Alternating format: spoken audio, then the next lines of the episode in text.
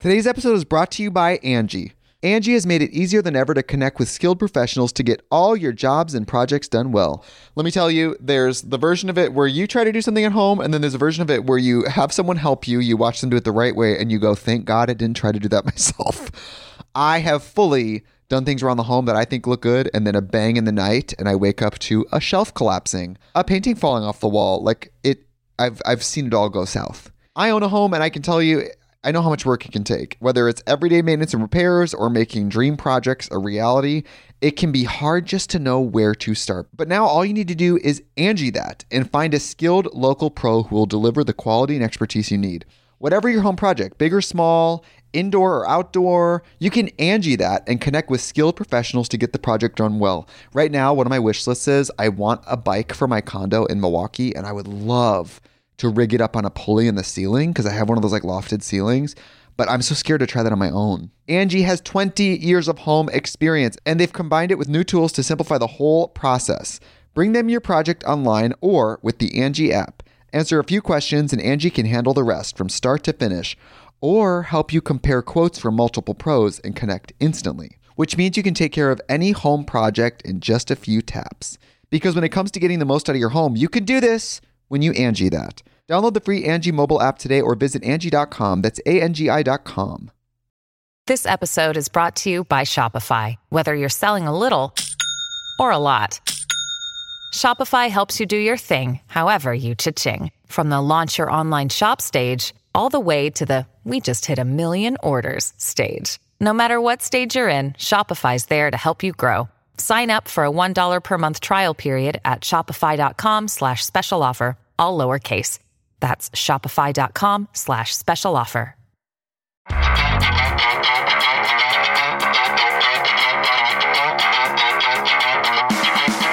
Guys, we are live in the studio, back with the podcast that I forgot the name of. It's my own podcast. I'm like back with the, the podcast. So who knows what it's called? No, I'm just kidding. I love this podcast, and I love you guys that are listening. And I read all of your reviews. Um, we have over a thousand reviews on iTunes, and everyone's loving it and digging it. And today I have a special, special guest for you. Someone who's very special to me my therapist, da, da, da. Julia Alper- Alperovich. Close enough. Close yeah. enough. Al- yeah, how that's much- good. How do you really say it? Alperovich, Alperovich. Alpowich. Alper- I mean, it's good. Alperovich. Alperovich. Yes. Alperovich. See, it's like I Just don't even keep it a Julia, like Madonna. I'm already so self-centered that, No, that it's I don't even know my therapist's last name. Uh, all right, well, It's and you have your own podcast, which I actually do. asked you to do my podcast because I listened to your podcast, and your podcast is tell me the name because it's I called Undressing the Issue. undressing the issue. Yes. which I have it saved on my podcast, and I just like play it and listen to it. And I was listening to you on there, Uh-huh. And you were talking about so many important things that I was like, I need to have you on worst first because. Who's better to have you on worst first than your worst first patient? oh, Dead. I'm sure you've had much worse. Um, but no, I literally annoy Julia. I, I call and text you every day, every time something mildly inconvenient happens in my life. So uh, yeah, really codependent, and uh, it's great. No, she's still here. She still Yeah. likes me, so it's good. Yeah. Um, so I'm gonna let you kind of start off with what you want to talk about as like a worst first situation, and then we're gonna talk more about kind of just situations in general with like narcissists and all kinds of issues that I'm sure people that are listening to this podcast are dealing with. So okay. I'm gonna let you drive a little bit. All right. Yeah. I've had so many worse firsts. I don't Yeah. know where to start. Yeah. Um, well, how about I narrow it down and you pick one? Okay. Okay. So, my first session as a therapist ever, which I told you about, with a couple. That was Which was insane. yeah. Um, also, my first marriage. Yes. That was the worst. yeah. Um, what else? Worst firsts. I actually really love your marriage story, and I kind of love how open you are about it, especially now Yeah. that you're in a, a great, healthy, loving relationship. And you know, this happens in life. Sometimes we have to go through these difficult situations that kind of make us realize, like, Yes. oh, that's not what I wanted. I want and deserve better than that. And, Right. and and it happens to all of us. And I think that's the coolest thing for me is when you shared this story with me because when you hear your therapist say, like, I've been through it, you know, I'm human Yeah. and this has happened to me, you're Yes. like, okay, that means a lot So I'm it gonna does. let you tell it. I feel like a lot of therapists don't like talking about themselves. And there's Yes. this whole thing that we're taught in grad school that we're not to use self disclosure, that, you know, uh, it's all about the client. And if we tell our own stories or if we insert our own experiences, then it's no longer about the client. We're taking away from them or that we're putting them in a position where they're having to take care of us around what's happened to us or we're not able to be completely unbiased Uh-huh. because then we're thinking if they went through something similar to what we went through, then they must be experiencing it the same way we did. right, right. Which I wow, they teach you that in school because when you told me your story, I had a completely opposite Yeah. reaction. And the more you actually open up to me and share personal experiences with me, I feel more relatable to Yes. you, and I feel like you understand. yeah.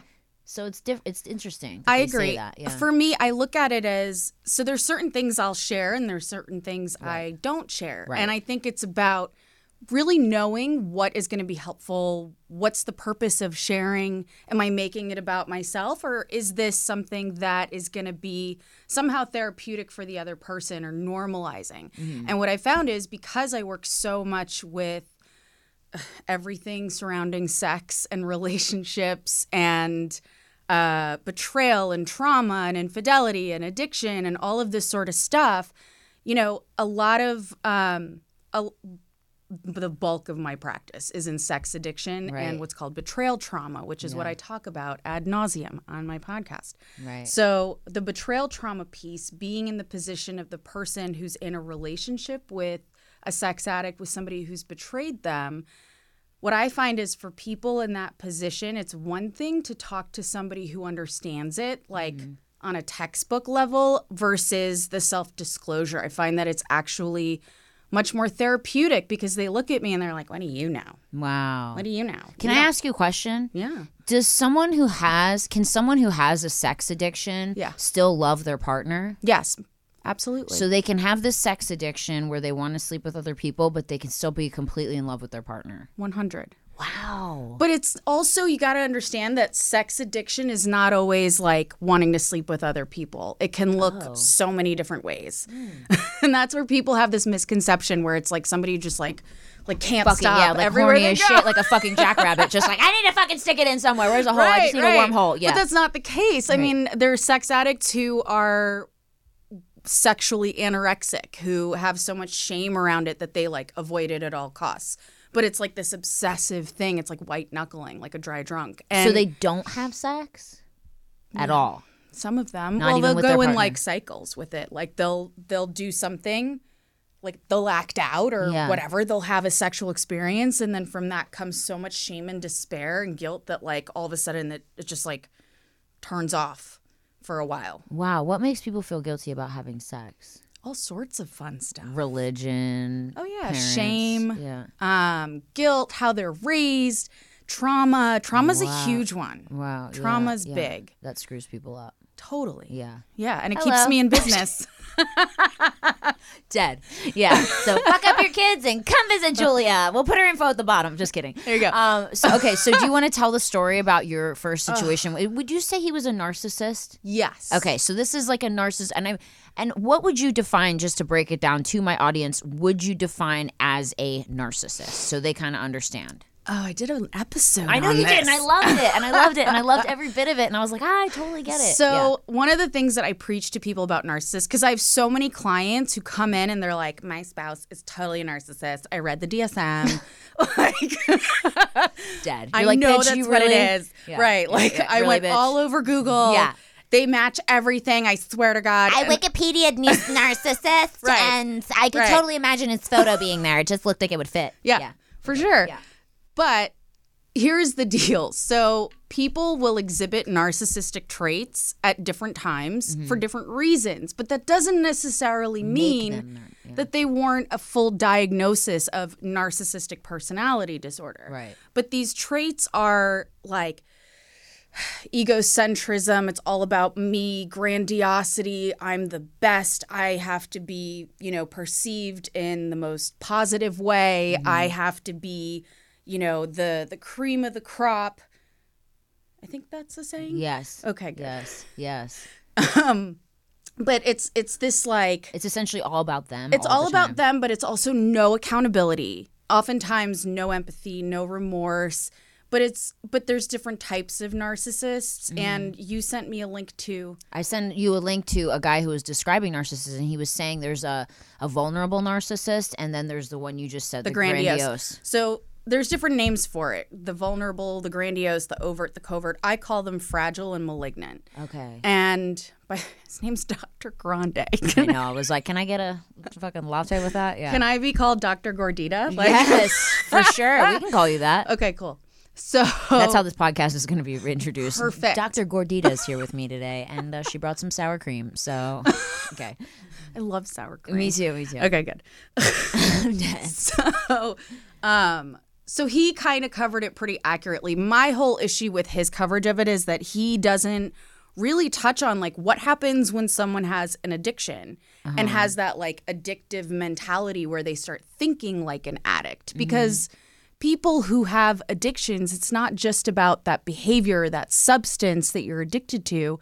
It's pervasive like it affects your global functioning. Mm-hmm. Meaning everything you do is going to be affected by addiction. So the way you make decisions, the way you regulate your emotions, the way you seek attention or validation, the way that you interact with somebody and look for security or safety, it's you know when your brain has been altered by addiction to look for like instant gratitude basically quick Yeah. fixes you're going to start seeing that in all different places. And with narcissists if you look at somebody with narcissistic traits what they do is they they kind of engage in these maneuvers and manipulations to get that quick validation that ego boost that reassurance you know? So it can you can see those traits in mm-hmm. somebody with an addiction which is why working with sex addicts i see a lot of narcissism but just because somebody has those traits of that,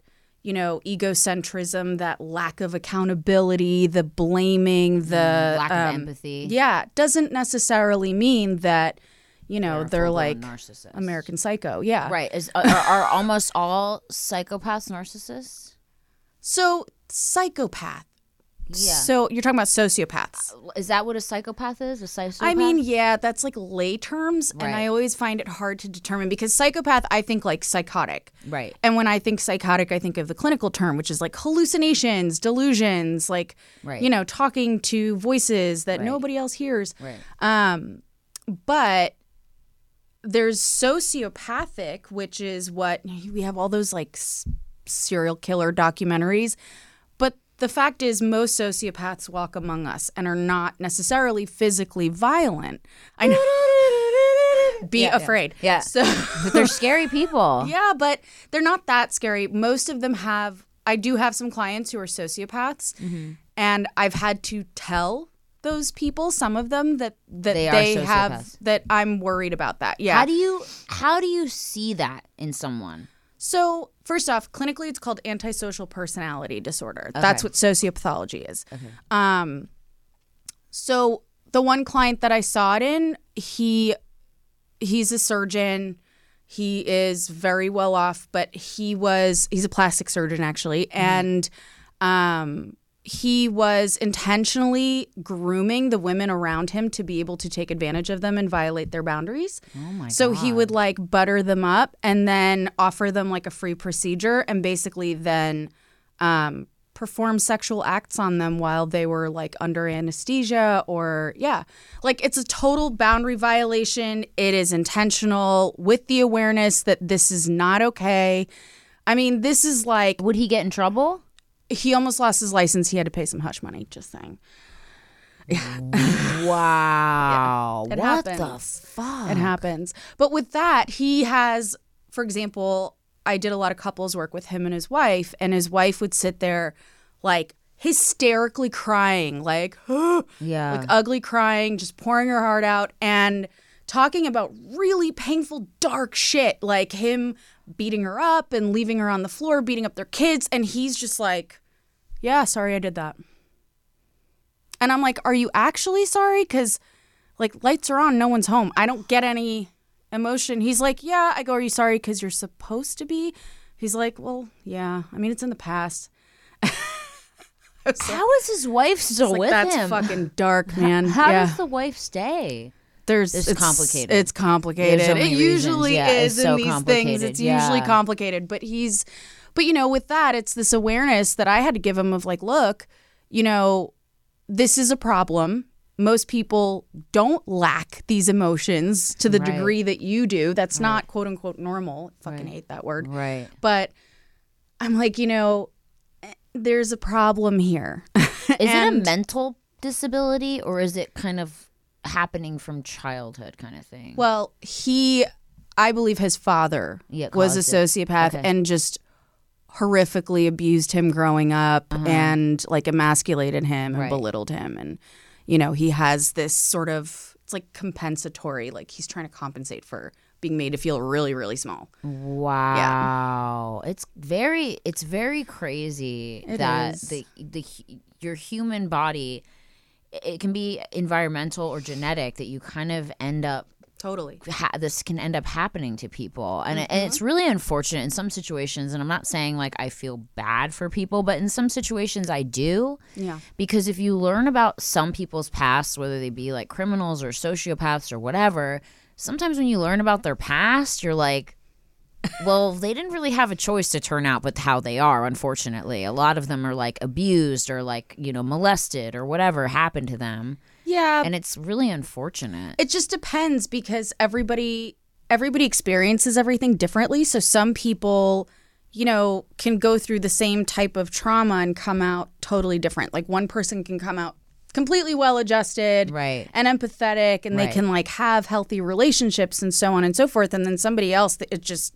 breaks them. Mm-hmm, It's it's such like an individual thing. And I mean it's kind of all about how you're constructed. You know, everybody's different. Right. Is there ho- is there hope for sociopaths? Like, is there treatment for that, or is it mostly a just therapy? true sociopath i mean you can with proper treatment which is hard to find most therapists are not comfortable working with that Yeah. a lot of therapists believe that that's not rehabilitatable that it's irreparable but you know the research shows that there you can make some marginal changes to help them not necessarily learn how to empathize. I mean we try but it's also to respect boundaries and to understand you know uh, basically that the urge to do something for you at the expense of another is exactly why you shouldn't do it.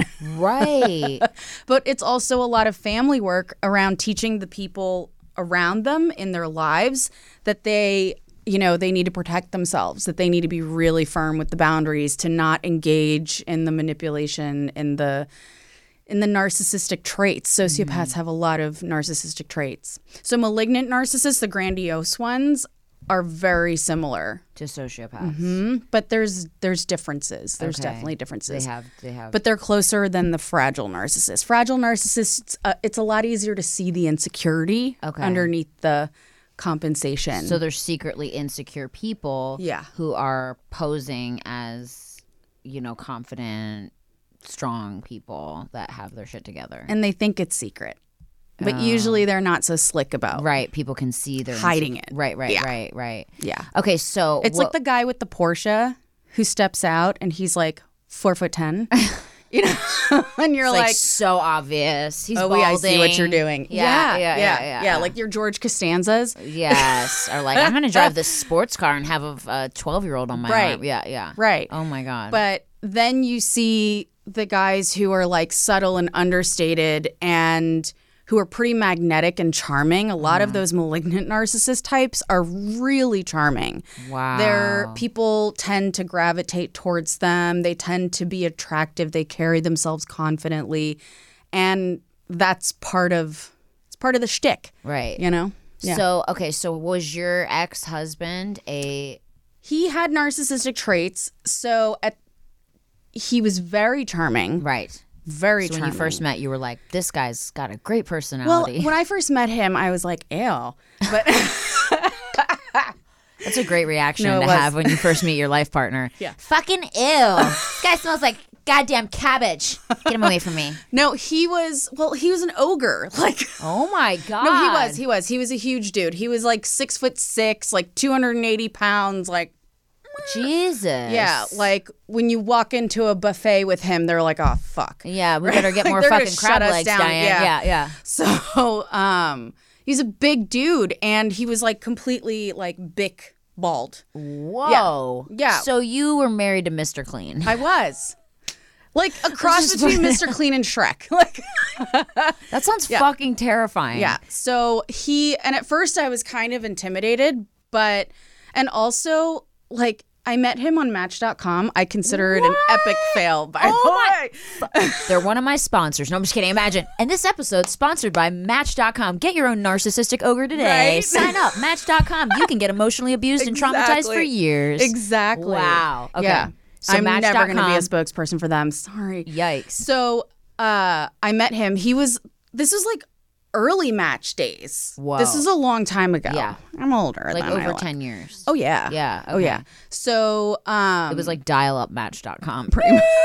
Yeah. I remember those days. Yeah. So uh, he was the only date I went on, the only email I responded to. Wow. And we went, and really what attracted me was his personality. He was more of a wise ass than I am, and he can carry a conversation, and there's a good banter, and he has a sense of humor, and he's charming, and he's a gentleman, and he, like, you know, Yeah. he, he really laid it on thick. And you were like, "Damn, I thought I was the one that had all these qualities," and he he brought it to the table. Yeah. yeah. For sure. I thought I was the narcissist. so I might be. So he was just charming and it was like the personality attraction before the physical attraction. Right.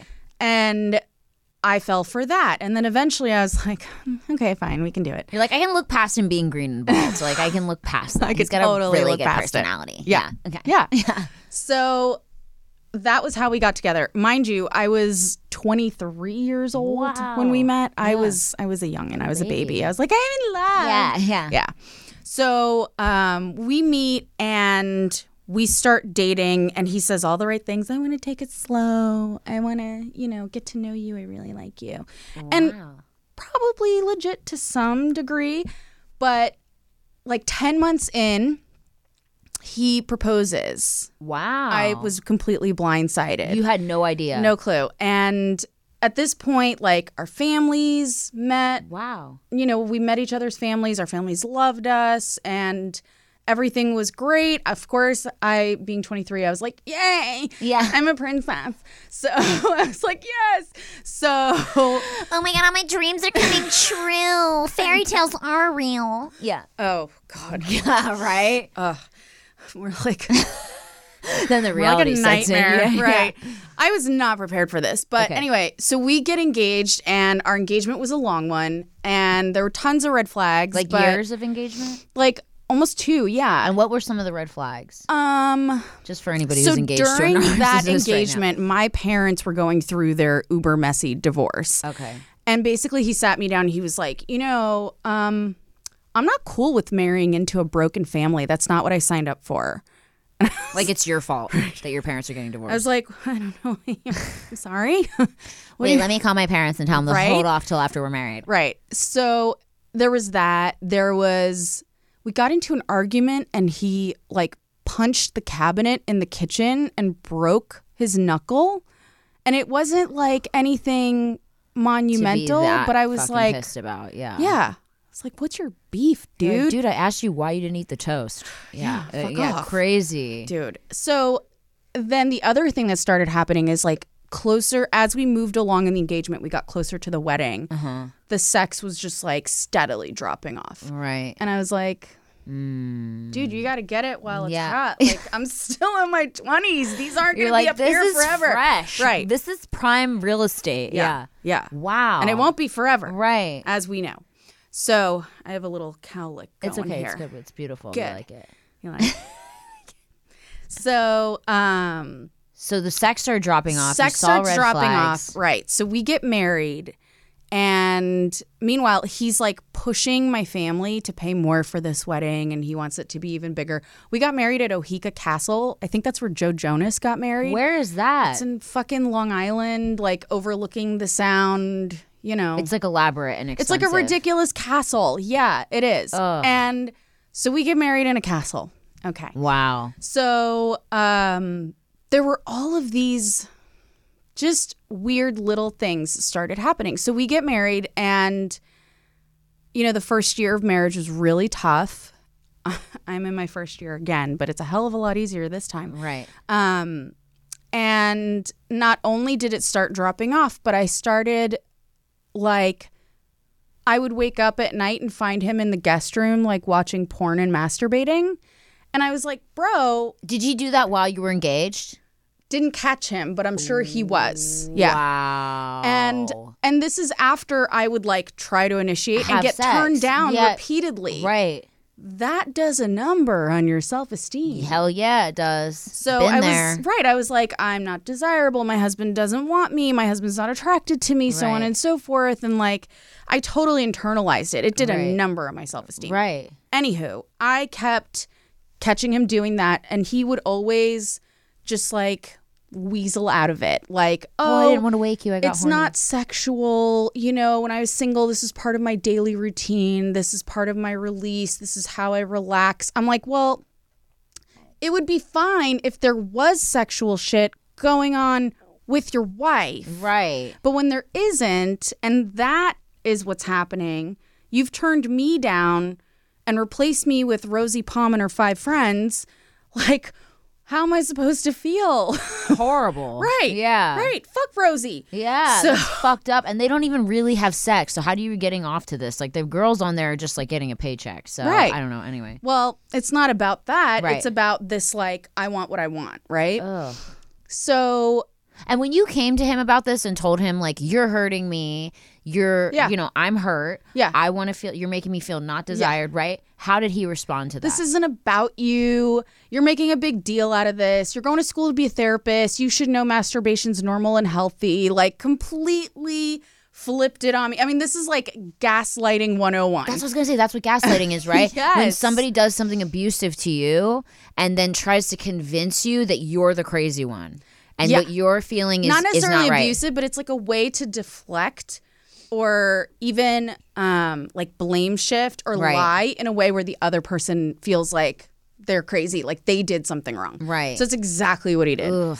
So, and he did that repeatedly throughout our marriage. So then there were all of these different instances. Like he went on a business trip. He started, he worked in, I don't know, some sort of, uh, Medical sales or something. no, it was, Dead.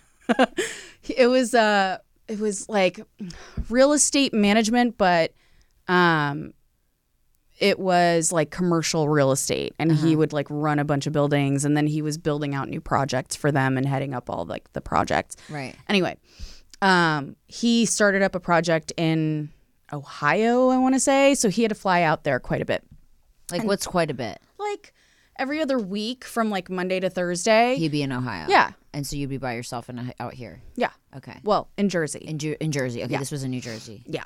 So he used to have to wear suits, okay, for work. And so when he would travel, he would bring like a garment bag so he doesn't, you know, completely wrinkle his suit. Right.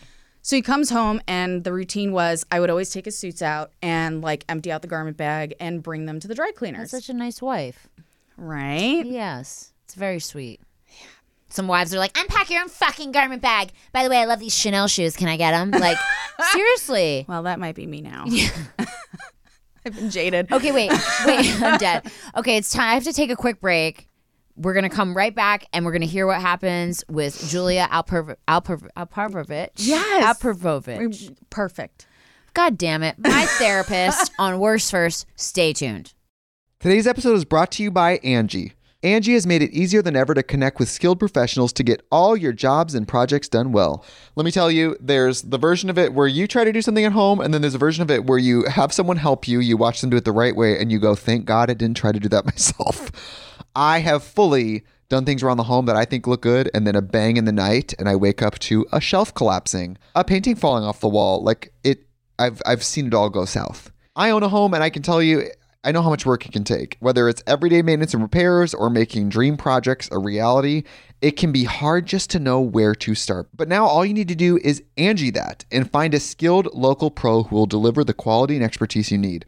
Whatever your home project, big or small, indoor or outdoor. You can Angi that and connect with skilled professionals to get the project done well. Right now, one of my wish lists is I want a bike for my condo in Milwaukee, and I would love to rig it up on a pulley in the ceiling because I have one of those like lofted ceilings. But I'm so scared to try that on my own. Angi has 20 years of home experience and they've combined it with new tools to simplify the whole process. Bring them your project online or with the Angi app. Answer a few questions and Angi can handle the rest from start to finish or help you compare quotes from multiple pros and connect instantly, which means you can take care of any home project in just a few taps. Because when it comes to getting the most out of your home, you can do this when you Angi that. Download the free Angi mobile app today or visit Angi.com. That's A-N-G-I dot com. Hey, it's Kaley Cuoco for Priceline. Ready to go to your happy place for a happy price? Well, why didn't you say so? Just download the Priceline app right now and save up to 60% on hotels. So, whether it's Cousin Kevin's Kazoo concert in Kansas City, go Kevin, or Becky's Bachelorette Bash in Bermuda, you never have to miss a trip ever again. So, download the Priceline app today. Your savings are waiting. To your happy place for a happy price. Go to your happy price, Priceline. Okay, we're back. Okay, so your husband would go to Ohio a couple times a week right now because Yes. he was doing business there, and He was would doing come business. home He from come Ohio, and you would home- unpack his his business suits for him. I would, and I would take him to the dry cleaners. Such a nice wife. and you know, given the fact that he was fucking enormous, these suits are like goddamn parachutes. So, right, you know, like so just carrying like a like a a, a a, lot. a fucking circus tent to the. Yeah, pretty much. So I was um, emptying out his garment bag, and out of the garment bag falls out an open box of condoms with some missing. And I was like, what the fuck is this? And he's like, oh, I don't know. And I'm like, what do you mean you don't know? It's in your garment bag. This is your bag. This is your shit. You've been using this bag. Why are there condoms in it? Um, yeah, so he spins this whole tale about how his dad gave him the garment bag and, you know, he didn't look in that pocket and was probably his dad's. his dad's. His mom and dad have been married at that point for like 40 some odd years. I'm pretty sure they're not using condoms. Like, pretty sure that we don't need a goalie anymore. Like, goalie was pulled long ago. dad? Right, exactly. That he's fucking pork and shit. Anywho. Oh boy. but he's not. But this is what he said. And then immediately turned into, but it sucks that you immediately assume the worst. More gaslighting. Yeah. You never give me the benefit of the doubt. You know, you jump into just assuming that I'm cheating. It's the first place you go. You never, you know, you never work with me on this. You just go right into the worst possible case scenario. He's like, you never think of like the really broad, unbelievable story that could possibly be true. right? I was like, yeah, Wow. okay, I guess so. Yeah. You believe you believed him. Wow. I tried. But this like- kind of shit happened over and over again. Like there was another time where he was on this trip and he called me and he's like, I just need you to believe me. I'm having a bit of a crisis. I'm like, what happened? He's like, oh, the cleaning lady at my hotel. Um, she's accusing me of trying to sexually assault her, and I think she's just trying to um, extort me. And I just, I really need you to believe me. I didn't do anything wrong. And I was like, okay. What the fuck? Never heard about it again. There was no follow. I was like, "Are you getting a lawyer? Like, Yeah, are what's you?" happening with the cleaning lady? How I- did this even I come followed about? up a couple times. He's like, "It's taken care of." What? It's taken care of? How? What? So, oh we get to the point where we're married at this point for like three years. It's not getting better, and I'm finishing up grad school and um we're talking about like what are next steps for us cuz I wanted to start looking for a job. I also wanted to get out of Jersey. I was looking at the Bay Area and he's like, "Okay, I'll look for a job there too. Let's figure it out." And I go, "Okay, but now that I'm done with school, let's go to couples therapy and like figure out what the hell we're doing. Like what's going on with this marriage." right. So we go. He is like, it's her, she's insecure, blah, blah, blah, blah, blah. I love how guys that's like their go-to. Yeah. She's crazy or insecure. Meanwhile, they're being a complete dick, gaslighting and lying. But the girl And is they're crazy causing and a lot of it. insecure. Yeah, that's my favorite. That's my Uh-huh. favorite one. Yeah. So it's really easy to go with that. I feel like she's it's crazy. That's Yeah. like if you ever hear a guy we've heard that. if you ever hear a guy talking shit on his ex, just know that he's probably the problem. Right. if a guy is going like, she's a crazy person, she's a this, she's the that, like right away without you even like asking about it. Let's face it, we all have an ex Yeah. who would probably say something not so positive about us. Right. So Yeah, that's, that's just Yeah. facts. Yeah. So, um, so in any case, we go to couples therapy.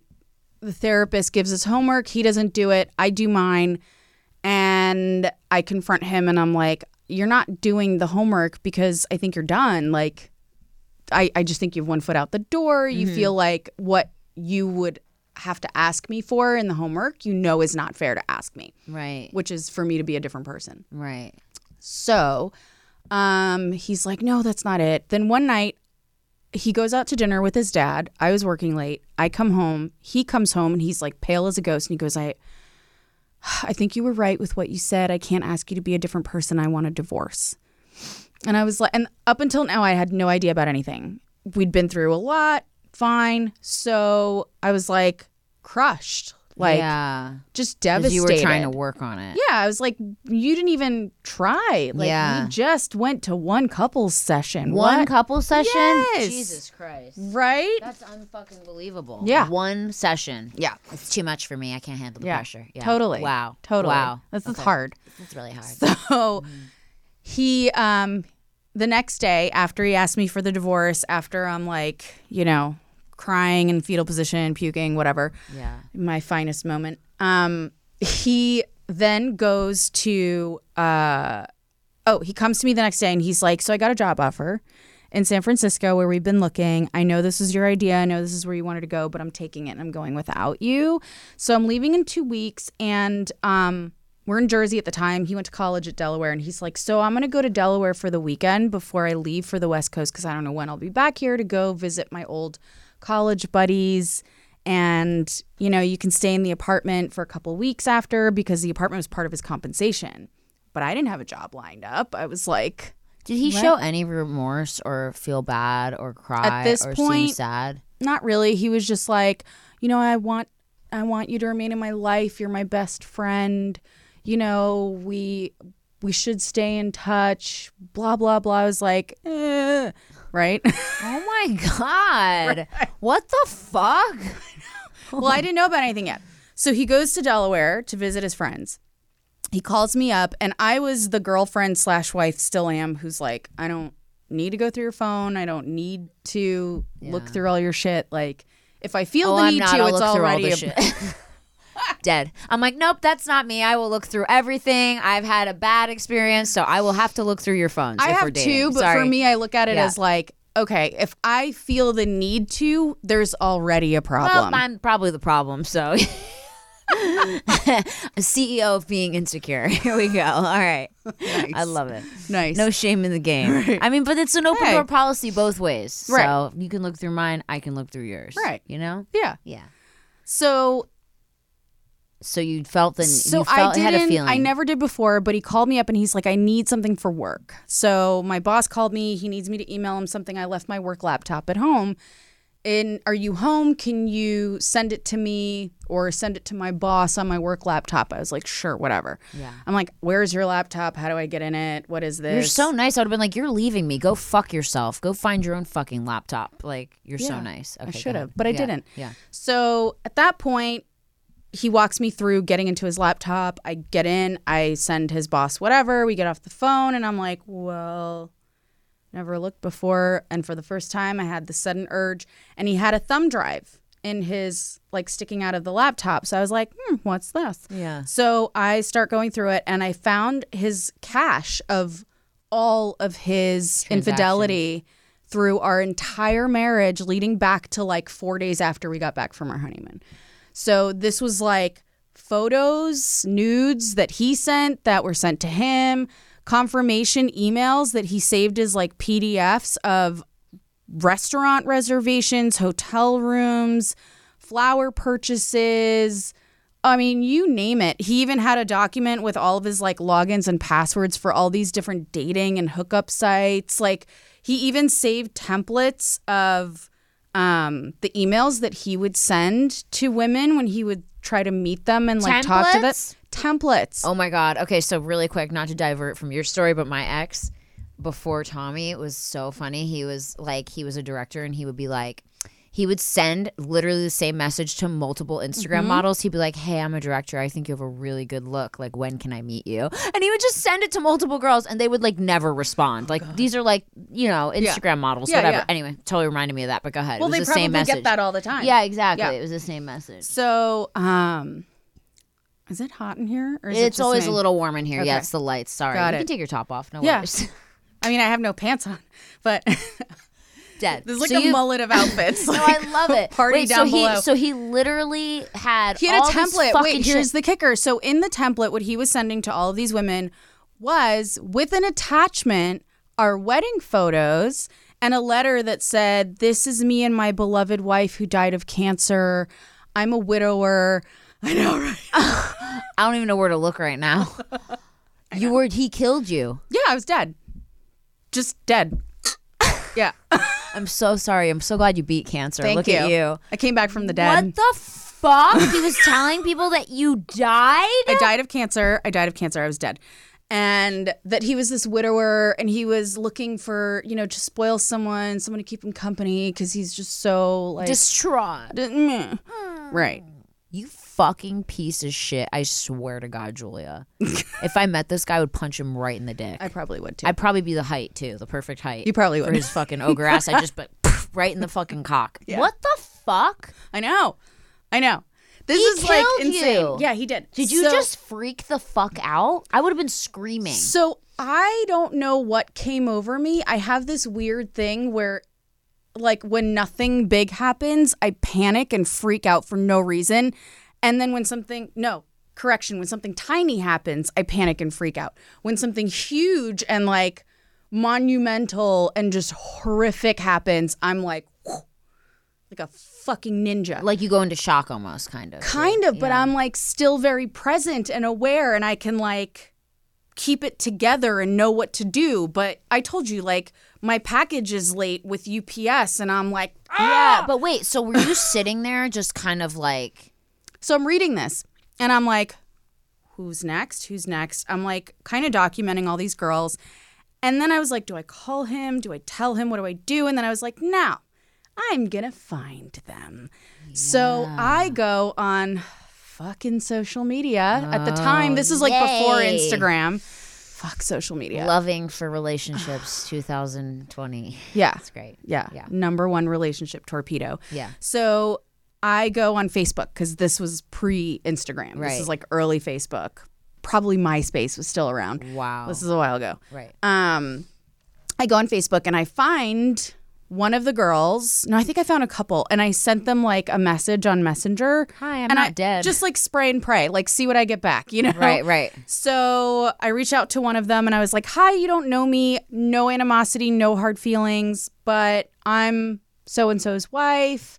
Um, I know you were lied to, but I just wanted like confirmation that you and him had a thing. You know, I pretty much know.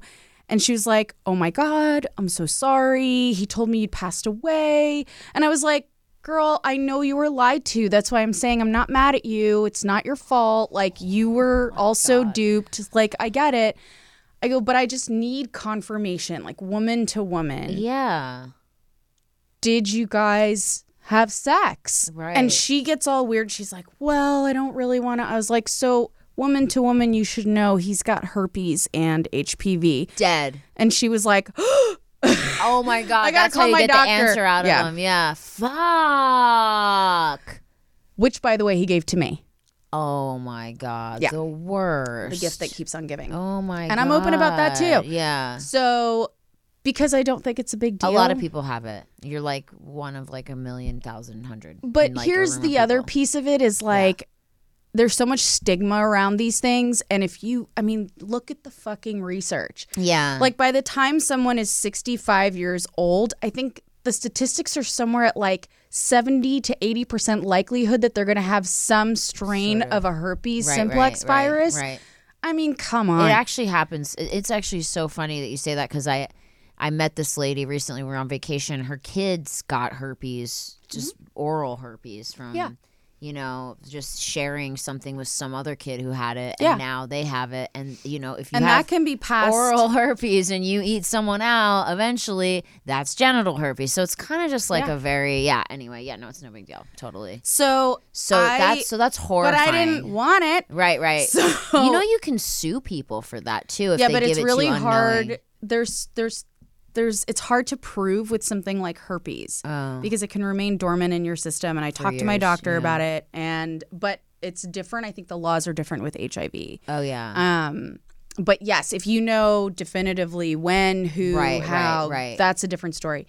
So not a lawyer, but I'm Yeah, pretty yeah. sure that there's stuff with that. Yeah. So um so in any case, I tell her obviously instantly she freaks out. Oh my god, I got to make a doctor's appointment. And I was like, busted. yeah.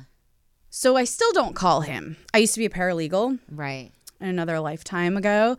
and I called up a friend of mine who's like a big time divorce attorney. And as I'm calling her, I'm copying his entire hard drive. Seriously. Yeah.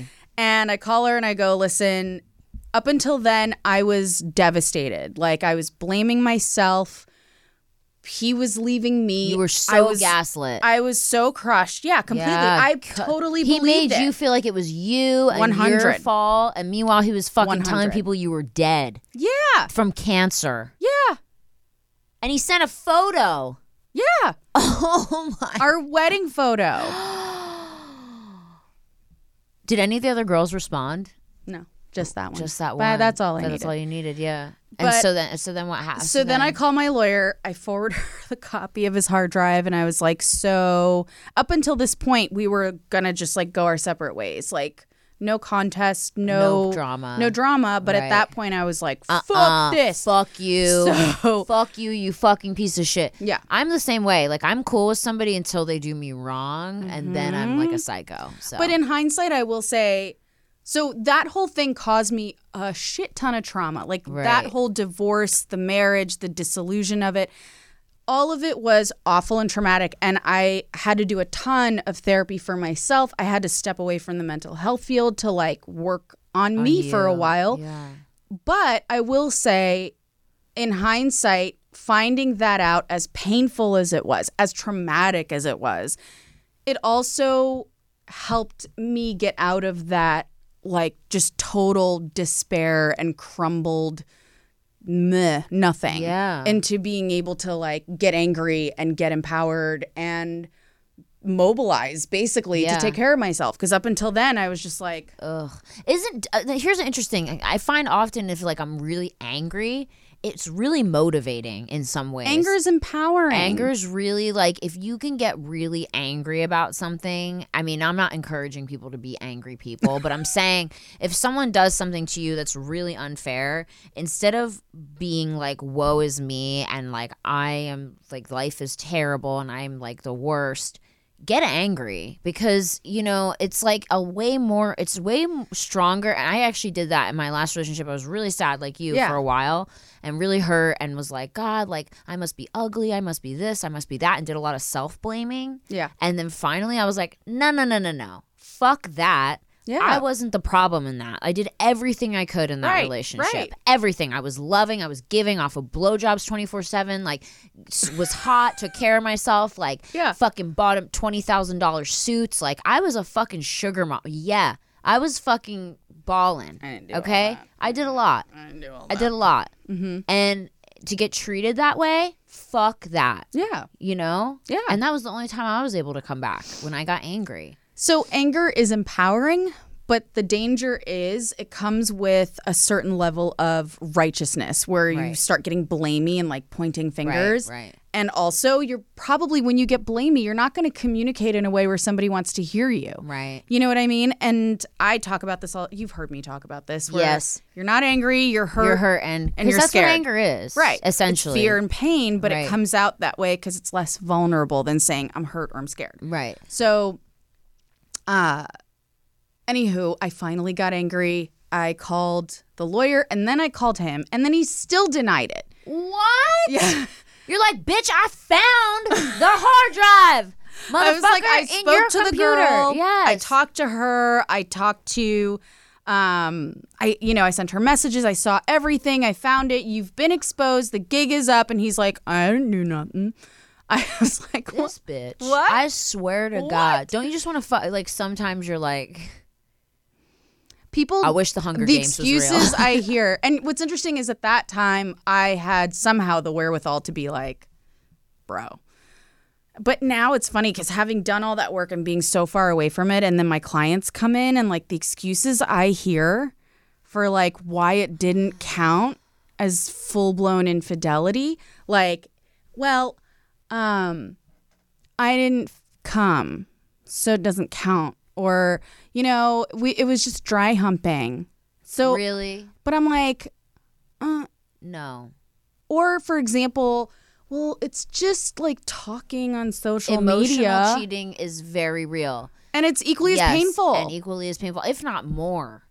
Like I remember when I caught that was another thing my ex did. He would message girls like, you know, you're so beautiful, whatever. Once in a while, one would, you know, catch the bait, and then he'd be like, you know, what's your favorite movies? Like, I'd love to cuddle you, and like blah blah blah. I'm like, I fucking ask this bitch to cuddle every night, and he tells me he's hot. like, you're gonna cuddle some other fucking bitch, Really? Right. really? right? Like, damn, it's so fucked. You know what I did one time? What? I booted up his old phone that he left in his house. Okay. He, okay, so he literally was going to shoot something and he gave me a kiss goodbye and we hadn't had sex in forever. And he was like, Bye, I love you. I'm like so proud of you, blah, blah, blah, blah, blah, whatever. Some fucking bullshit that used to feed me. So I was like, I still didn't trust this motherfucker. I have like a very strong intuition. So I booted up his old phone that was like in a drawer somewhere. I fucking found it, right? And it was still logged into his Twitter account. Oh no! And so I go into his fucking DMs, and literally five minutes after he left, he's messaging some girl that was a stand in in one of his movies and fucking messaging her, you know, I think you're so this and that. And like, you know, I'd like, tell me about yourself. And like, I'd love to pick your brain and explore your thoughts. Like, all the shit that he said to me when we first started dating. And I'm watching and watching and watching. And I had to be on set that day and I had to shoot like a, I was shooting like a little web mini series. It was so many lines. And I remember like, I was so angry and I just wanted to fuck. I was just watching them talk. I was just watching because I could watch on the phone. And then finally, when it started to get like, you know, more romantic, I interjected and I started typing and I was like, hey, I'm not going to say his name because even though I want to, I won't. Hey, asshole, it's me, your fucking girlfriend, reading all this shit. And his the other girl was like, "Huh?" And I was like, "It's me. I picked up his fucking phone and rebooted it. He has a fucking girlfriend. He's a piece of shit." And he was like, "You fucking psycho." I was like, "Oh, I'm psycho? No, I'm uh I'm smart is what I am, and I fucking knew you were a piece of shit." And I fucking like, to- and then it, literally five seconds later, he deactivated the phone. He probably called his fucking assistant to have the phone deactivated. And then he called me a psycho. He called me all this shit. I was like, fuck off, you piece of shit. And then the next day sent me flowers and was like, I love you. I'm sorry. Mm. And I fell for it like five times because I'm a fucking glutton for punishment. and until it ended really, really badly, then it then it was finally over. But it was I kept coming back for more because I would fall back into like, you know, some people I just kept. We would break up, and then I'd be like, oh, like you know, he's not. I guess like maybe he was just like, bo- you know, I don't know what I would tell myself. I was a fucking moron, and then he would come back around and act like he really loved me and cared about me. Yeah. and then I'd fall for it, and then I'd get sucked back in, and then he'd go right back to being a piece of shit again. Yeah. It was like a really vicious cycle. So it's interesting because I have a lot of clients who stay Yeah, how do you after they're cheated on. Well, it's it's complicated. I mean, there are different circumstances, right? So in some cases, when that person is very, very humble and very remorseful and is like, "Look, I have this problem and I really want to work on it and I, you know, I I'm I want to get help. I want to get better. I don't want to keep doing this." and I love you, and I'm a piece of shit, and I'm sorry, and Yeah. like I want to be better. and they actively try. Like they're not just continuously doing the same Right. shit over and over again. That's one thing. Or it's circumstances like, well, we have kids, or it's financial stuff that prevents people from being able to like all of a sudden have two separate households or whatever it is. But you know, there's there's a lot of like mm, I would say judgment for people who stay after infidelity. And I will say it's not always the best. I think in some cases, of course, not a good idea to stay. This is abusive. This is manipulative. It's unhealthy. But there are some cases where I've seen couples come out of it and come out on the other side having rebuilt trust and also having strengthened their relationships, where it's kind of like, you know, it's a whole new thing. Right. Whatever was happening there, we've put done. that behind us. Yeah. We've gone through this all the work of rebuilding the trust and, you know, repairing all of the damage. And now that we have gotten there and it's better, we've come out on the other side and it just looks totally different. And So so, it it's is possible. possible. It is but it really depends. And everybody, whenever I see these couples, they're like, so how long does that take? Like, we're talking like a month?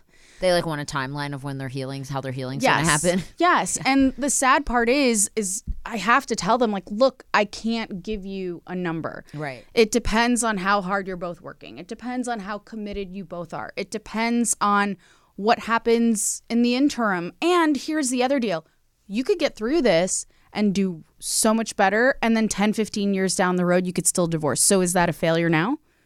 How do you how do you qualify that? Like there's no guarantees and that's the reality. Is anytime you get involved in a relationship, there's no guarantees. And I'm a firm believer that there's no such thing as unconditional love. That makes me so sad.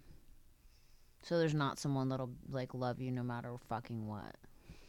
So if you're abusive to them, should they keep loving you? No. Okay. But I mean, They should have a limit and be able to say, right. I'm not okay with this. So there is a condition. Right, but I mean, like, what if like the the one who's being abused is loving, irregardless? You know, because I've always had pretty much unconditional love in all of my relationships, where I'm like, they can keep treating me like shit, and I keep trying to come mm-hmm. back and fix shit, but then like, I don't know, it kind of bums me out. Like I'm the one that's kind of like, I have to get, I have to give up. Like it sucks, you know. But how do you think it would be different for you if you were able to place conditions? Do you think that the relationships would go on as long? Do you think that more of the same would happen as it did? Like, how do you think it would go? Well, I think my biggest issue is that I'm an empath and I'm like very sensitive and I'm constantly putting myself in other people's shoes. Yeah. And I'm constantly trying to be like, okay, you know, I'm trying to like feel for them and like if they protect them and like over coddle them. And I know a lot of times in relationships, people are like, you know, if you match with someone who's not into that, they're like, ooh, this is too much. Like, I don't need this much. Like, you know, you're not my mom, whatever. Right. Um, so I don't know. It's really hard for me, but it just bums me out because I'm like a hopeless romantic too, because I am that sensitive, empathic person. I'm like, I want someone who's gonna fight for me through thick and thin, that's gonna go, no, we're gonna work on this, we're not gonna give up. Like that to me is like true, true, true love. So I agree with that. Yeah. I think you're right that that is commitment. That's Right. been my whole theme on my podcast this Right, month. right. Has been like, what is commitment? What gets in the way of that? And yes, it is that through thick and thin, that understanding that this is going to require work. It's not going to come easy. It's not always going to be amazing and fun. We're not always going to be, you know, like skipping with puppies and farting rainbows. like it's going to be hard at times and there's going to be conflict and disagreement and hard feelings. But it's also this understanding that we're in it together and that even when we have moments where we don't like each other, we still love each other. But that doesn't allow someone to be abusive. right. So if It's- someone's really being a piece of shit, you gotta so it's still not okay for someone to just outright like be, you know, to lie to you or to put you down or to um, threaten you or to, you know, my rules. I've told you my couple Mm-hmm. Yes, rules. there are there are great your great rules, but I also wanted to ask you, and I know it's time to wrap up. I hate this. My podcasts are like an hour, but I can't believe it's been an hour already because I could keep picking your brain, and I have to have you back on, and I know my audience is going to love this. So Yeah. I I want to ask you, what are like the number one relationship killers? Like, what do you say are like the top five things that you would say put kill a relationship? Um, God, there's so many. I got to narrow it down to top five. Yeah, So, communication, is huge. huge. Yeah, Whether it's a lack of communication or it's poor communication, or it's um over communication or demanding communication. Communication is huge and it's such like a Fine line. yeah, and it's it's almost it's like this nuanced thing that it's almost like an art form to get it right, but Right. it's workable. Right. Luckily, um, communication is one. Um, trust is another, and by trust I mean safety. So like being able to set boundaries and know that the other person's going to respect them and honor them or if they don't honor them that you know they're going to come back and basically try to course correct or they're going to take accountability and they're going to you know be more consistent about showing up in a different safer way for you Right. that's huge. Mm-hmm. So trust, communication, and unfortunately, I feel like in this day and age, we have to talk about the internet. And yes. I feel like get to get into this I know we need to, to. but it's the internet is today with especially with like younger generations, but even even our generation, well, mine, I'm a little older, but even our generation, like the internet is it's just this like cesspool of you know anonymity access and it's you know there's no there's no rules there's no integrity it's just like i and can do people, whatever And people look at it like, oh, it's just a like innocent little this And or they- an innocent and little they that. And minimize you're it. like, but if you look at it from someone else's perspective and take a second instead of being defensive and look at something from someone else's perspective, you can see Right. this is hurtful in a way, you know, because it is. It's like a public forum that everyone can see, you know, and it's people are sensitive about it but i think it. the piece that can be really hurtful that people maybe don't consider every time is that when you are paying attention giving somebody attention mm-hmm.